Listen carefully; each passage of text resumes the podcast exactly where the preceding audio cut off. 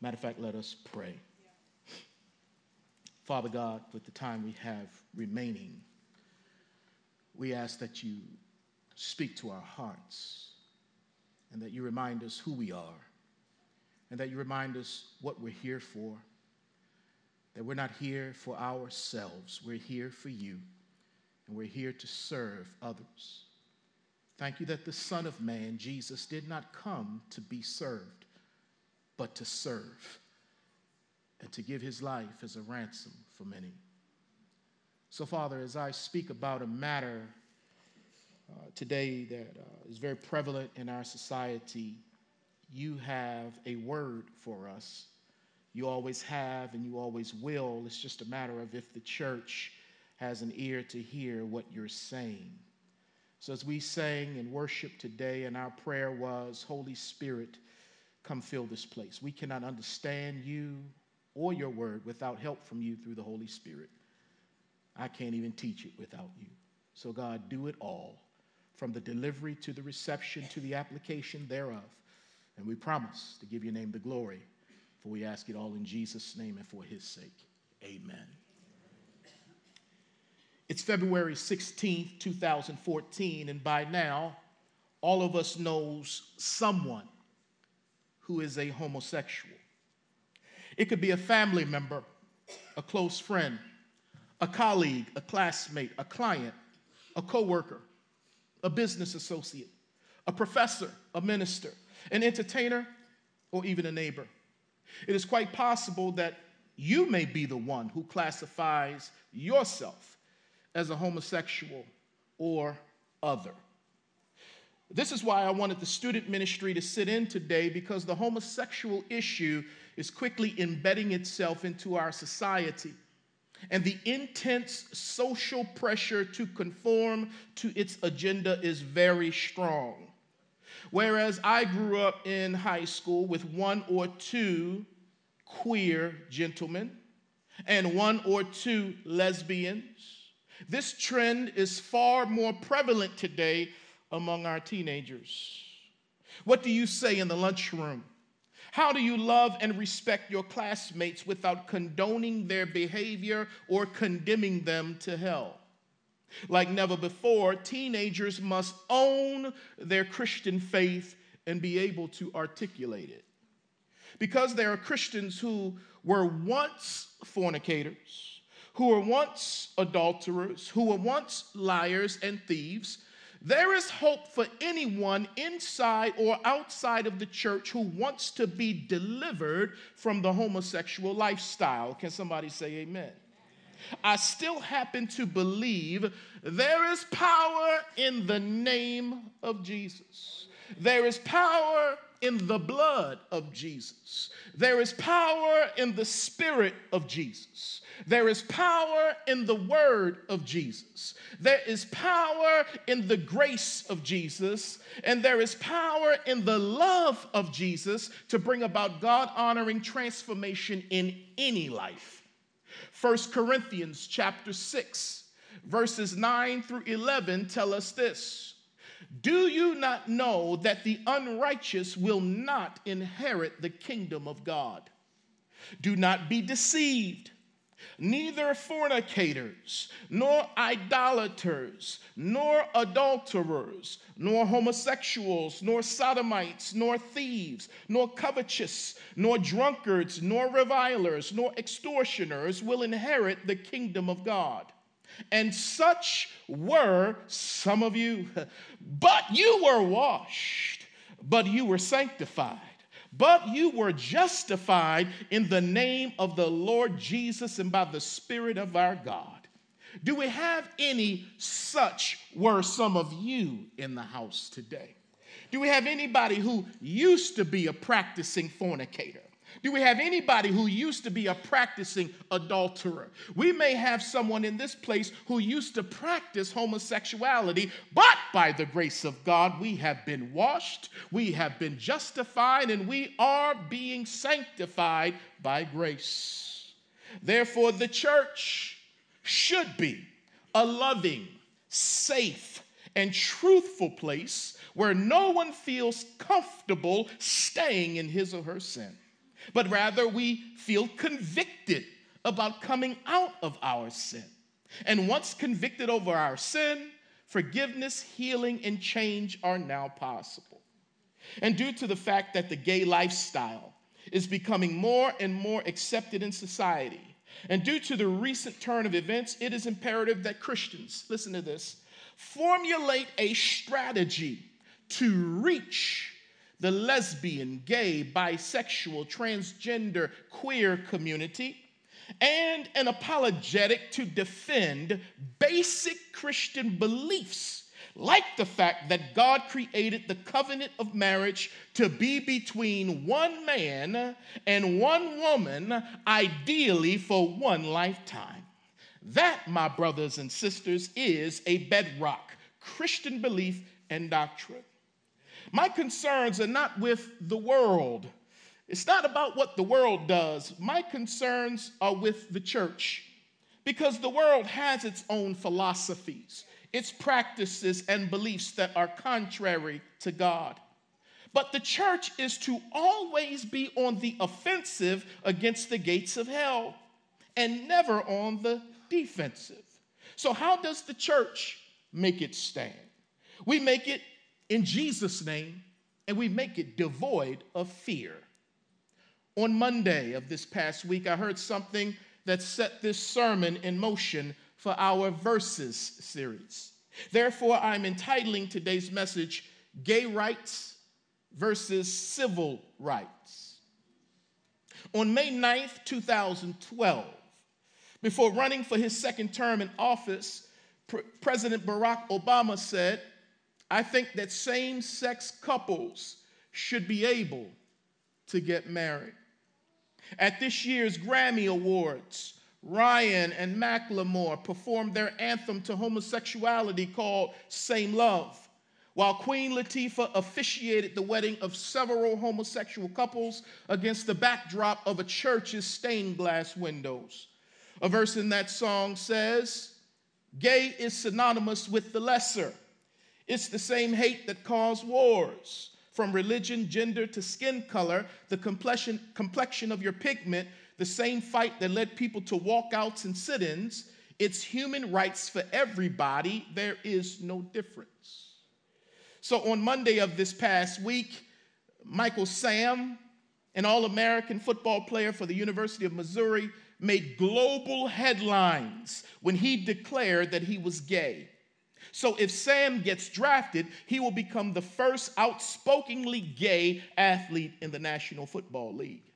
The possibility of this feat led former National Football player and Fox Sports analyst Brandon Ayan Badejo to say, We were there to celebrate his groundbreaking voyage that, in many ways, is similar to those of Jackie Robinson and Rosa Parks extraordinary moments in the push for equality. But this comparison between gay rights and civil rights is nothing new because the December 16, 2008 issue of The Advocate announced on its cover gay is the new black, and it is the last great civil rights struggle. The NAACP has gone on record as endorsing gay marriage as a civil right. Even Congressman John Lewis, a man who was active in the early civil rights movement, believes that gay rights should be equated to civil rights. But I take great exception to these comparisons because, in my opinion, and I have one, being gay and being black should not be equated on the same civil rights plane. They are, amen, come on.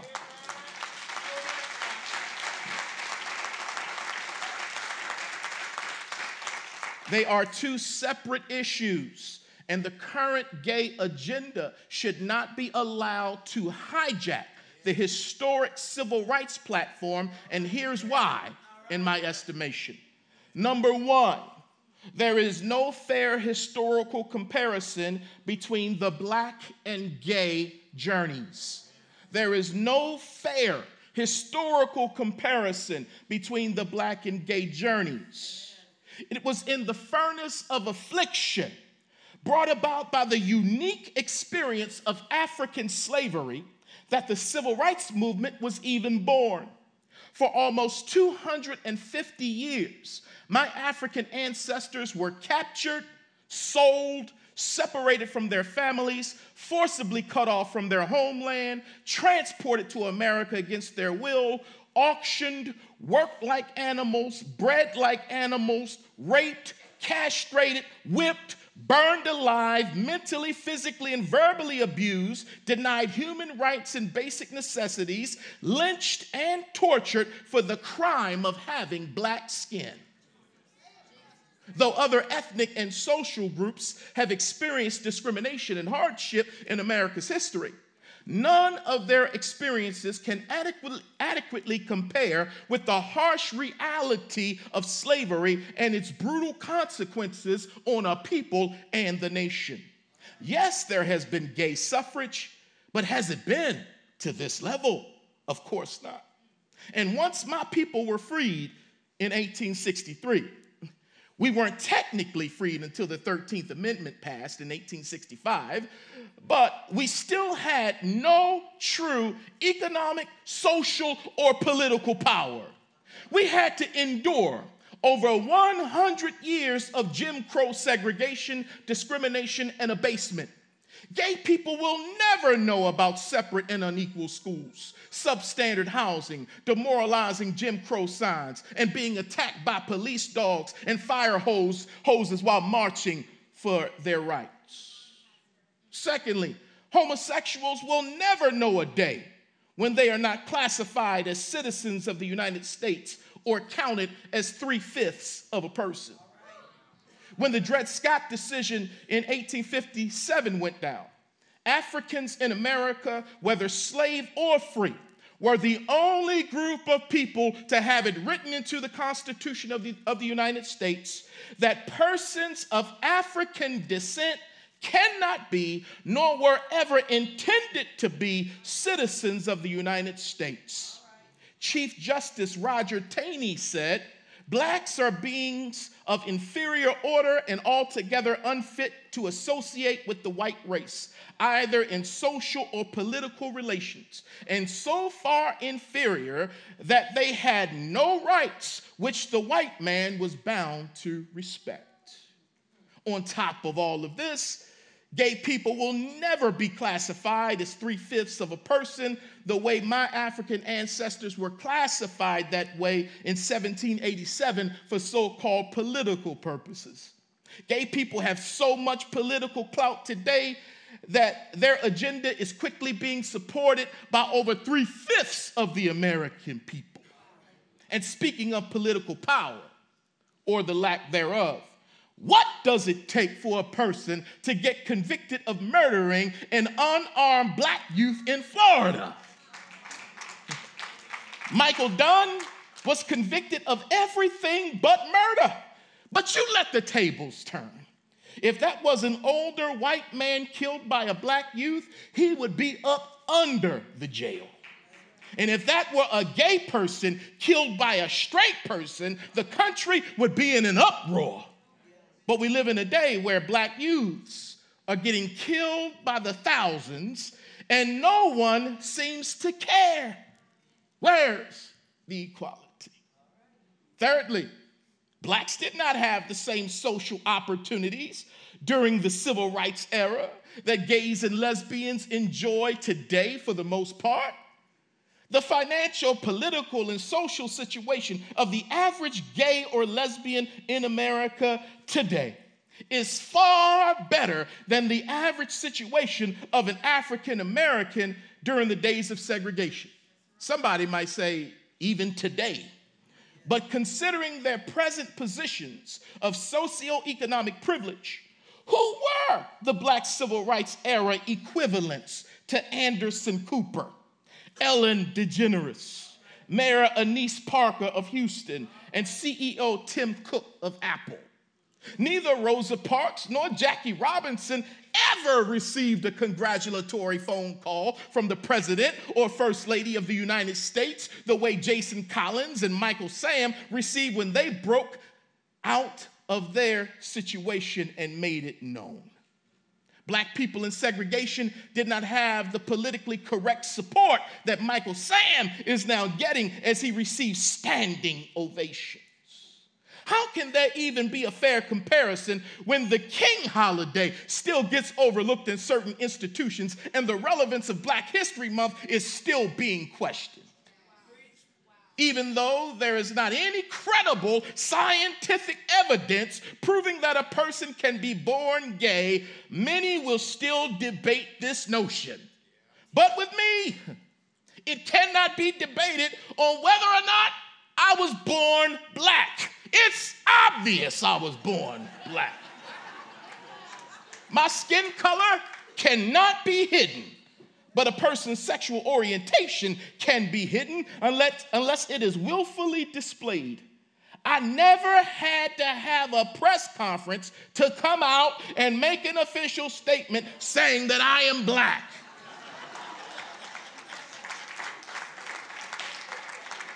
it cannot be concealed.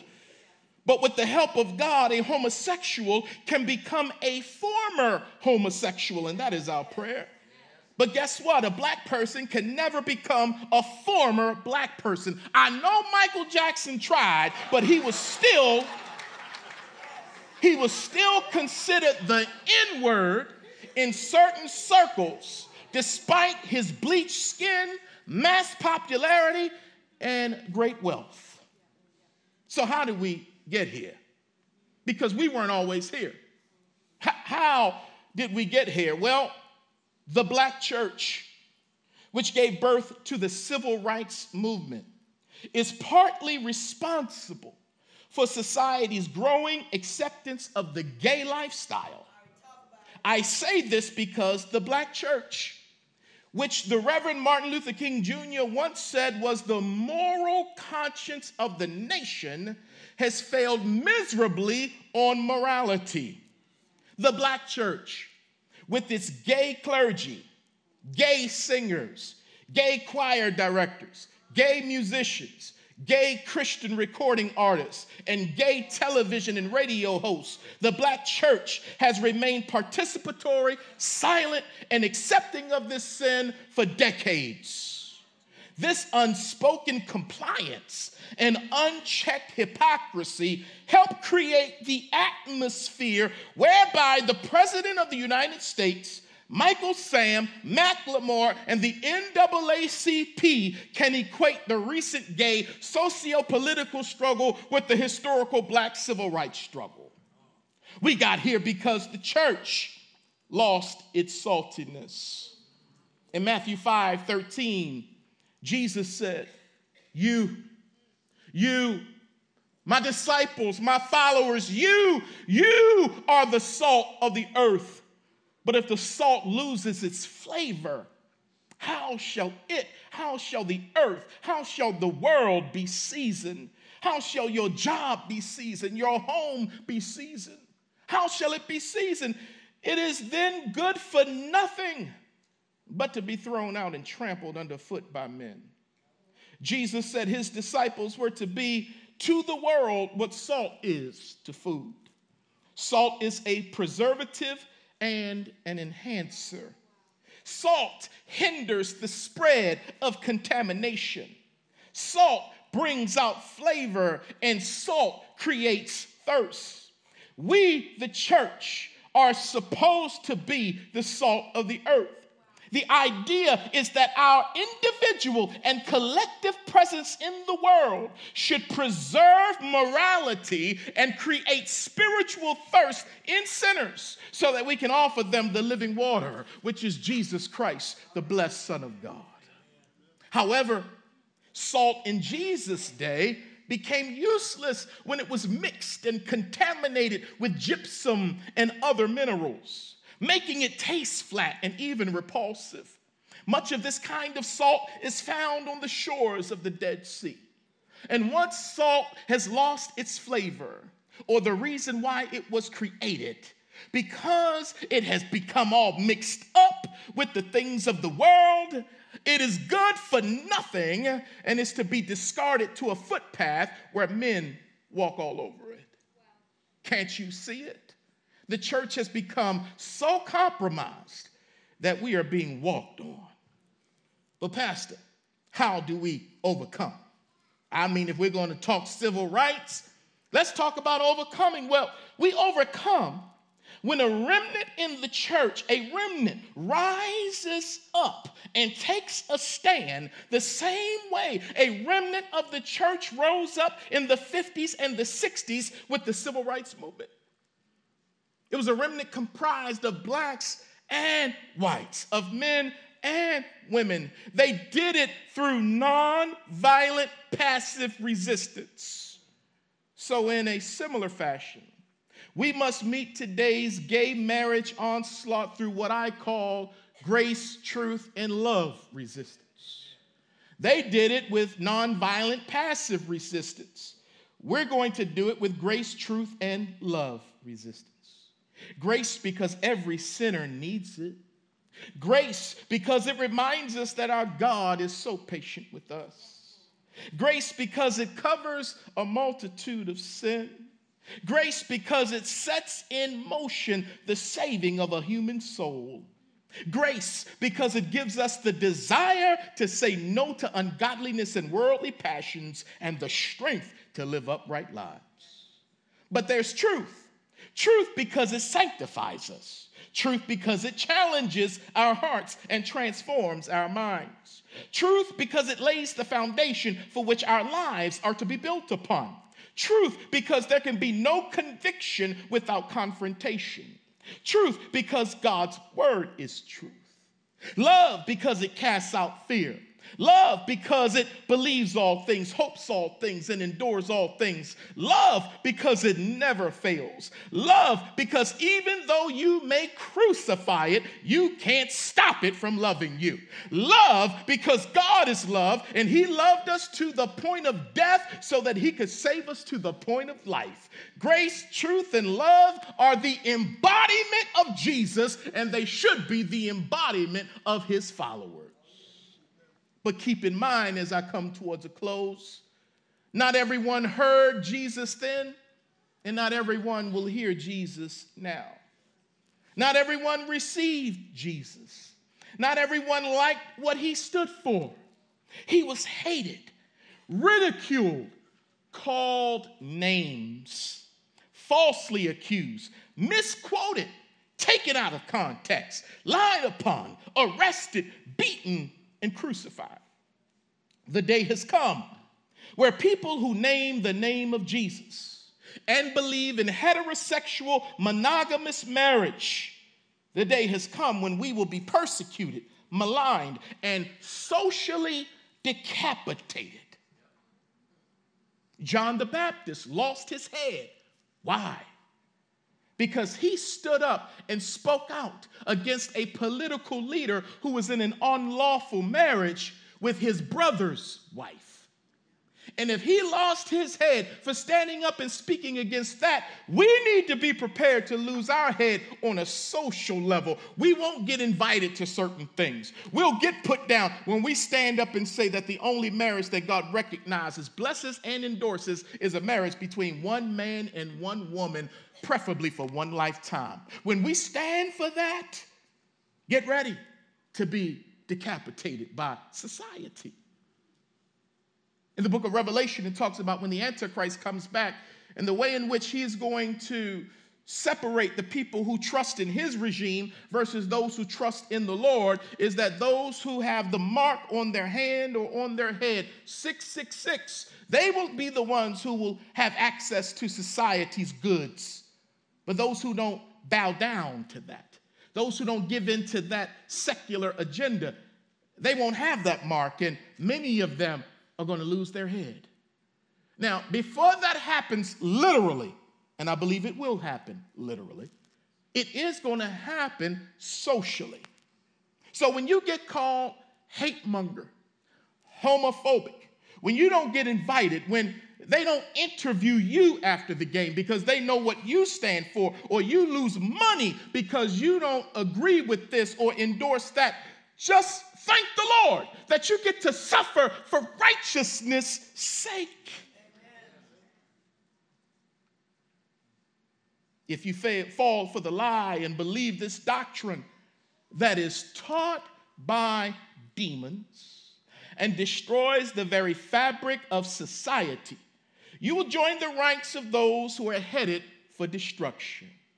That road to destruction is wide, and more and more people are getting on it every day, including professing Christians. But if you stand for truth, God's truth, even if you are in the minority, God will use you as salt to preserve morality in the culture and hopefully introduce many to the only satisfier of the human soul, Jesus Christ. But in conclusion, we must all ask ourselves how is our saltiness? Have we become so mixed up with the world's philosophies, positions, and political correctness that we have become disqualified for the kingdom? In our desire to love and accept and not vilify people of a homosexual kind, and no one here is endorsing that or inhumane treatment towards people of a different orientation. We need to ask ourselves, though, in our desire to comfort them, have we compromised God's word and grieved his spirit in the process? Have we worked so hard to not offend the world that we have now become enemies of God? What side do you stand on? Do not be deceived. Choose this day whom you will serve. For the church to regain its saltiness, we must repent personally and corporately.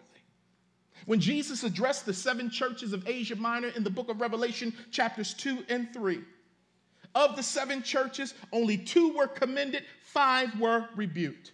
Again, it speaks of the fact that there's a remnant that will stand and do the right thing for the Lord, but there's always grace and a chance for the rest of us to get it right if we have an ear to hear what the Lord is saying to the churches and of the five churches, and many of them were immoral, Jesus showed up and he said to them, Repent. He said, Repent. He said to one church, I love the fact that you're trying to take a stand because you hate the deeds of the Nicolaitans, just as I hate the deeds of the Nicolaitans. So from that, we learn that we can love the homosexual, but man, we hate the sin of homosexuality. That's Jesus, and that should be his follower. So, as a pastor of a multiracial church in the South, I am a product of the civil rights movement. Strong Tower Bible Church is an authentic fulfillment of Dr. King's dream when he envisioned the sons of former slaves and the sons of former slave owners joining hands as sisters and brothers. We are the fulfillment of that. Therefore, as a black pastor, of a multiracial church, I have a historical right to speak up, probably more than most. But above all, I have a spiritual right to speak up as a preacher of the gospel, regardless of my skin color, to say without equivocation that the only kind of marriage that God recognizes and blesses is the one He created, and that is marriage between one man and one woman.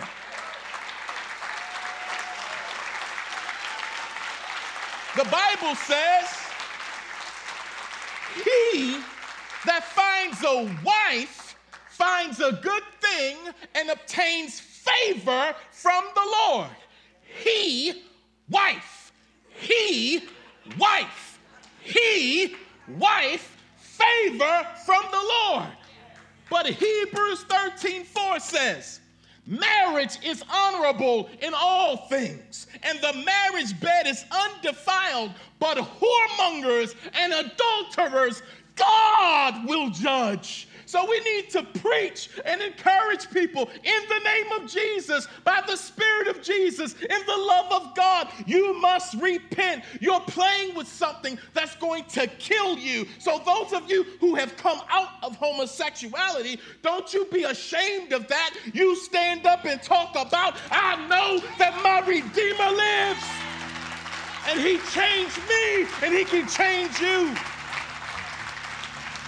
Shame on the black church for looking down on Donnie McClurkin when he came out of the closet of sin and into the light of righteousness and no longer endorsed that kind of lifestyle. And he got blackballed by his own people on the civil rights holiday of Dr. King. Shame on the black church. But there's another church.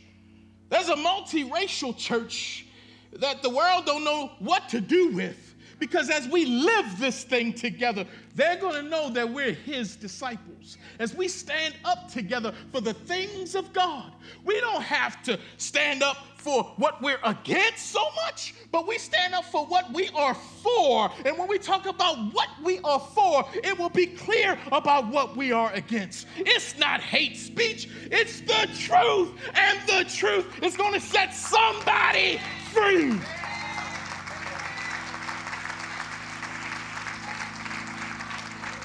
Does anybody believe there is still power in the name of Jesus? There's something about Jesus. I'm not talking about religion. I'm talking about Jesus. He'll change you. He's changing me. I was a fornicator, but I'm a committed man of God to my wife.